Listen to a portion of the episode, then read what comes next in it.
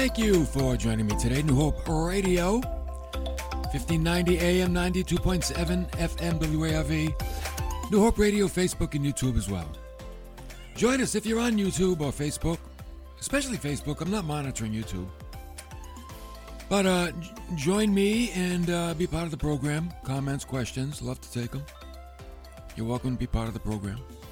And don't forget, these programs always become a podcast later on. And you can get these podcasts at newhopecc.tv. You can get them at iTunes, Spotify, Stitcher, all places where good podcasts are found. Oh, we're going to talk about Jesus today. You know why? That's why we're here. It's what we do every day. Talk about Jesus.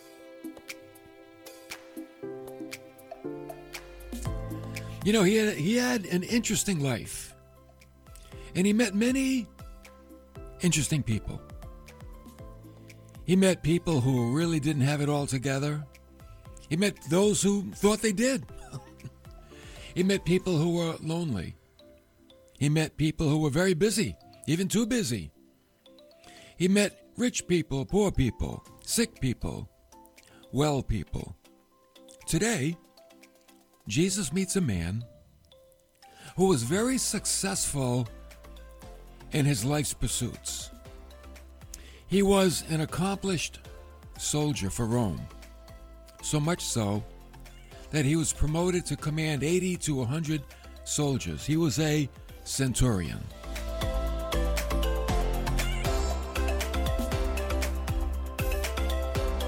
When you made it to that level, you were doing pretty good in the Roman military. A Roman centurion. Oh, yeah. You knew a centurion when you saw him. There he was, sitting up high on his horse. His equipment was very different from his men. Reason being, you wanted to be able to find him in battle. You know, you always wanted to know where the centurion was. I guess when the soldiers saw the centurion, they had hope. There he is. There's our leader. Let's follow. Follow the leader. He carried a stick that was like a vine. That was a badge of rank. And sometimes he would use that stick to punish his men. Oh, these Roman soldiers, man, they were tough. You had to walk straight, that's for sure. The horsehair crest on his helmet went from side to side. He wore medals on his chest awarded for bravery in battle. As a centurion, he could marry, and his wife lived in the barracks with him. That was, that was probably a lot of fun, right? Centurions didn't march, they rode on horses. A centurion chose his second in command, called an optio. Optios carried wax tablets on which they could write passwords and orders of the day. They were like executive assistants to the centurion. Only the very best legionaries could hope to become an optio and then work his way up to a centurion. That would take about 15 years. And yet, this particular centurion, he goes down in biblical history not because of his military prowess, because he was a great soldier, but because of something else that even God's people didn't seem to have the way that this centurion did. He had something that impressed Jesus, and it was something that even, wow, Jesus' people didn't seem to have.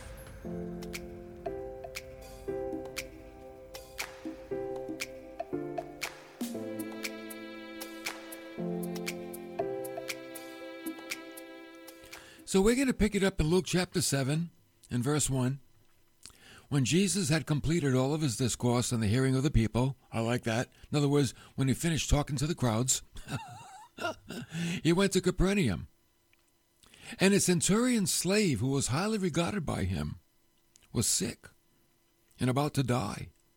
So the centurion had a slave, and the centurion, he liked this slave, but the slave was really sick. Doreen has said, having a lot of static. Can't hear very well. Hmm. How about that? Not sure what that is. Maybe it's your Wi-Fi. Wi-Fi. I don't know. Let me turn it up a little bit over here for you. See what we can do for you. Maybe we can pick it up a little bit for you. How's that? I'll try that for you. Okay? There's always technical things to, to deal with here in these programs. So the centurion had a slave that he really liked, but the slave was really, really sick. People are hearing buzzes. I don't know. I don't hear them. Everybody's hearing buzzes. I don't know what's the matter. Just bear with me, okay? So, when he heard about Jesus, when the centurion heard about Jesus, he sent some Jewish elders asking him to come and save the life of his slave. I guess the centurion figured, you know let me send some people like Jesus of his own nation, his own culture, his own race. Let me send them. And maybe they can talk to him. And so, this centurion, he wasn't a follower of Jesus, but he heard about him. Right? Huh. He heard about him. You know what that teaches us? That how much a person's reputation can influence others. That the reputation of Jesus spread far and wide, even to the Gentiles. And it makes us cognizant of the fact that we have a reputation too. We are all building a reputation. And you know what? It takes a lifetime to build a reputation and about a minute to destroy it. Oh, we have to be so careful of the reputation that we're building. We really do. So it's obvious that Jesus was known for his compassion and care for the sick. Right? That's why many people followed him. I think they followed him for two reasons. Number one, they loved the things that he said. And number two, they loved the things that he did. And he was very compassionate. He never turned anybody away that needed a touch from him. So the servants came and they told Jesus about the centurion. In verse 4, when they came to Jesus, they earnestly implored him. They said, Oh, the centurion, he's worthy for you to grant this to him. For he loves our nation, and he built us a synagogue, most likely at his own expense. I want you to think about that for a minute. It's okay to do things for people when it costs you something. As a matter of fact, it's a wonderful thing to do things for people when it costs you something. Let's say you make a dinner for someone or take someone out for dinner and it costs you. That's a wonderful thing. Say you gave someone a tool. You provided for someone a service. It's a wonderful thing to do that and not get anything in return. It's very freeing. Look at what it did for the centurion. He did a wonderful thing for the Jews. He built them a synagogue. Now, he wasn't Jewish. He didn't worship the same Jehovah, but he built them a synagogue. So Jesus now, he's on his way to the centurion's house. He's like, okay, I'm going to uh, go and help this guy out. But you look what happened in verse 6. Jesus started on his way with the other servants, and when he was not far from the house, the centurion sent friends, saying to him, O Lord, do not trouble yourself any further. I'm not even worthy for you to come under my roof. I'm not worthy for you to come to my house. Think about that. He said, huh, he's not worthy. Isn't that incredible? You know what he's not looking for? He's not looking for a lot of fanfare. He's not. He's not looking for that at all. He's, for this reason, he said, I didn't even consider myself worthy to come to you on my own. This guy's got so much humility. He's like, I, I sent those people because I didn't feel worthy to come to you. But I know this if you just say it, my servant will be healed. I know that, Jesus. You just say it. Boom. It's all it takes. I know you got the power. And he'll be healed. See, this is an incredible scene. You know why? In ancient Rome, slaves were like tools, they were disposable. When they lost their use, they were thrown out. But this soldier, he loved his slave. I'd say he had a pretty big heart, too. And this is a picture of true humility. He's not trying to get an audience with Jesus, the celebrity. They're not going to pose for pictures. He's not going to get his autograph. You know, we, we like autographs, don't we? Why is it that we, we go after people's autographs? We buy them and we sell them. We fight crowds to get them.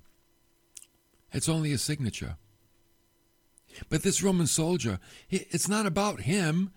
It's not about his prestige. It's about his servant. He's there for someone else. And I want you to look at what this soldier knows. He said in verse 7 For this reason, I did not even consider myself worthy to come to you, but just say the word, and my servant will be healed. For I also am a man placed under authority. And I have soldiers under me. And I say to this one, Go, and he goes. And to another, Come, and he comes. And to my slave, Do this.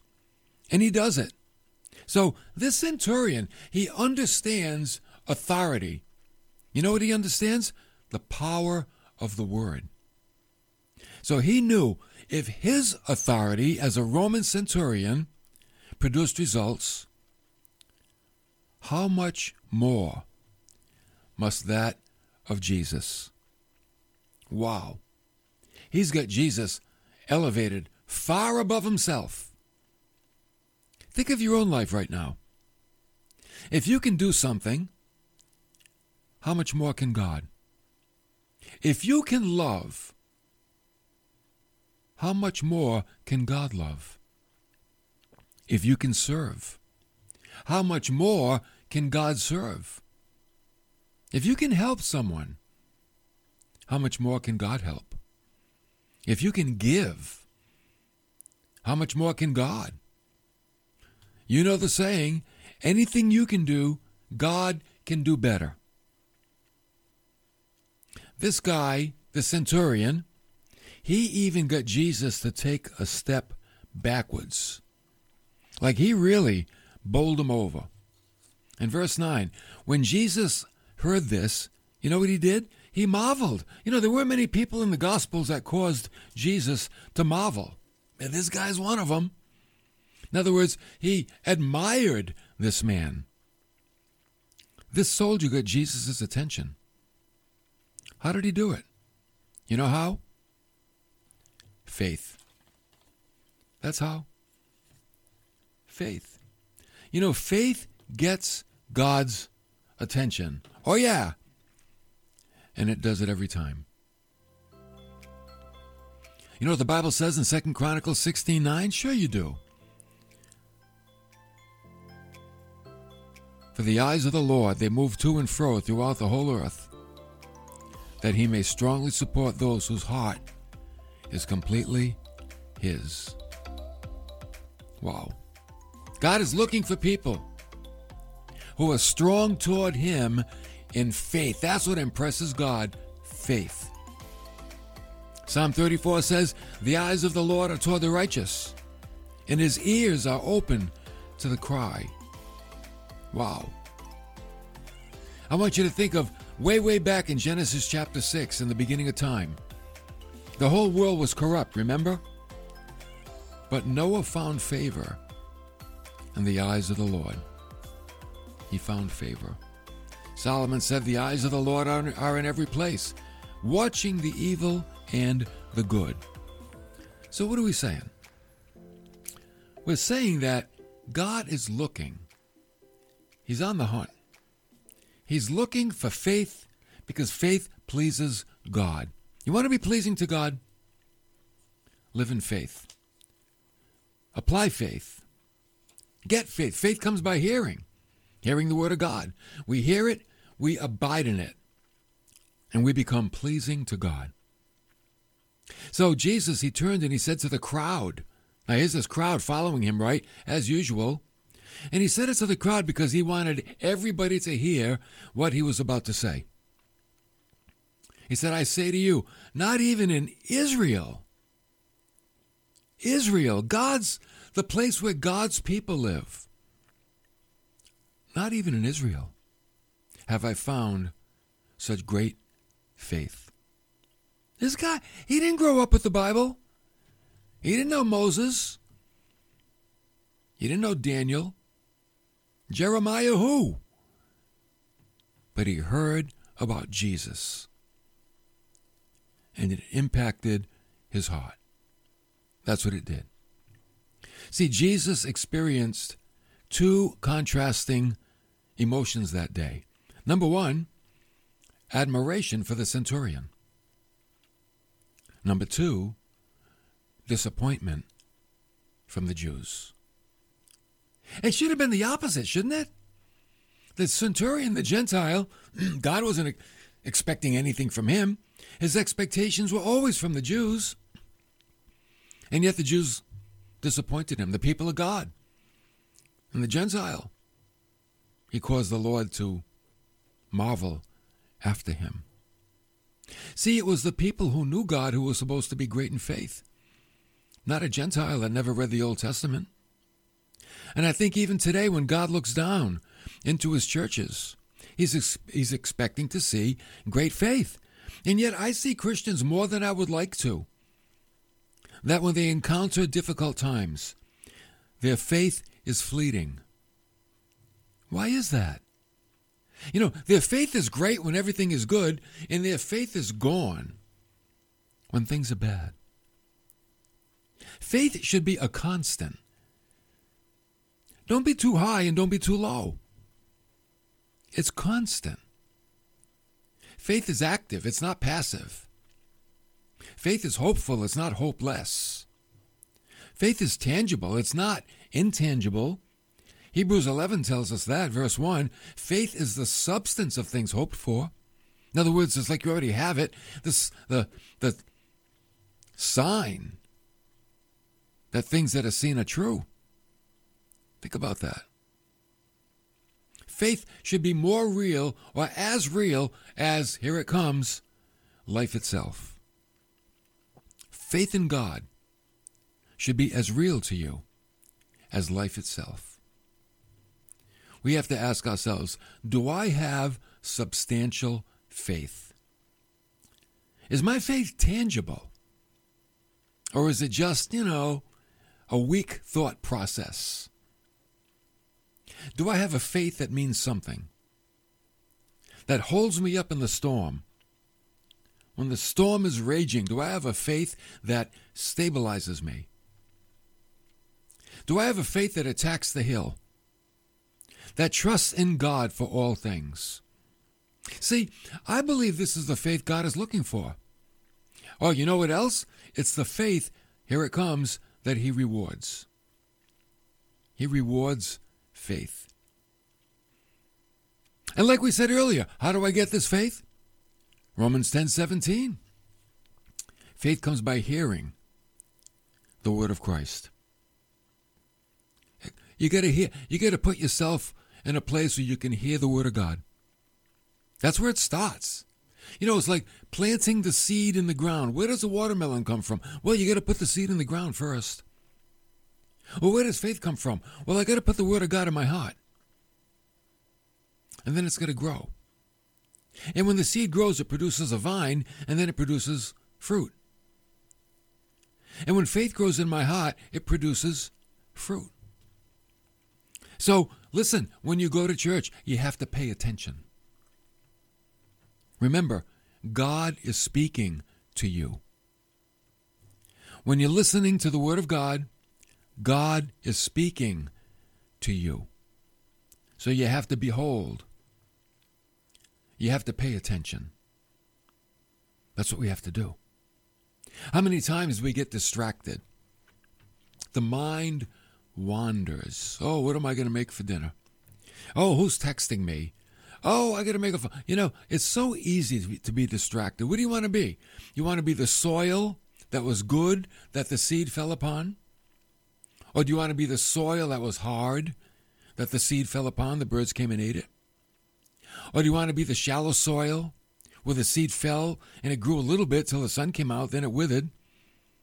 You want to be the seed that fell in the thorns and, and the cares of life choked it?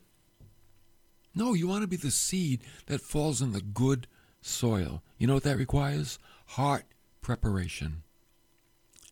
Heart preparation. You always have to prepare the heart. So, you know, when I look at the story of the centurion, you know what that tells me? Anybody can be saved. Hey, you don't have to grow up in church. This guy didn't grow up in church. He probably had, growing up, he probably was exposed to a thousand gods and goddesses. He was led down the wrong path spiritually for his whole life until Jesus came on the scene. Oh, that changed everything. When Jesus comes on the scene, it changes everything. It really does. But you know what we have to do? We have to let him in. You got to let him on the scene. You got to welcome him in. This Sunday, we're going to begin a brand new series. I really like it. It's called Jesus Touched Who? And we're going to see in a, for a few weeks that Jesus touched people that no one else would. No one else would, and no one else could. But he did. And the beautiful lesson we're going to learn is that he can and he will do for us what we can't do for ourselves. Isn't that what salvation is? Isn't the gospel Jesus coming and doing for us what we can't do for ourselves? And what did he do? He paid for the penalty of our sin. He washed our sins away and restored us back to God. And it's amazing how Jesus is not repelled by what might necessarily repel somebody else. Hey, this centurion, I bet the Jews repelled him. You know why? He was a soldier of Rome. We don't like those bullies. They push us around, they bother us. They make us carry their shields. They come in our houses and take our food. We don't like these Roman soldiers. But this guy was different. His heart was different. He was kind. And he heard about, maybe because he heard about Jesus, it changed his heart. It gave him a new heart. That'll do it every time, you know that? Oh, yeah, it'll do it every time. You want to change your heart? You want to change the way that you think so it will affect the way that you live? And you got to get more of Jesus. That's what you have to do. You got to get more. You got to expose yourself. You know, it's like getting a tan. Want to get a tan? You to expose yourself to the sun. Five minutes, no tan. A few hours, you'll get a nice tan. Expose yourself to Jesus. You know, if it's sporadic, forget it. It's not going to happen. If it's consistent, then things will happen. Things will change. It's like a workout program. Go to the gym once a month. Don't expect much, except sore muscles. But go every day, every other day. Things will improve. Things will get better. See, I think one of the key words of Christianity is consistency. If you want to be good at anything, I don't care what it is shooting baskets, hitting a baseball, or becoming a Christian and living like a Christian consistency. Playing an instrument, consistency. Laying bricks, you want to be a good bricklayer? Consistency. You got to stay at it. Want to live the Christian life? You got to stay at it. You can't be sporadic as a follower of Jesus. Can't do it. Matter of fact, tonight, 7 o'clock here at New Hope, we're going to talk about what's required to follow after Christ. What's required? A lot of people call themselves Christ followers, but are they really?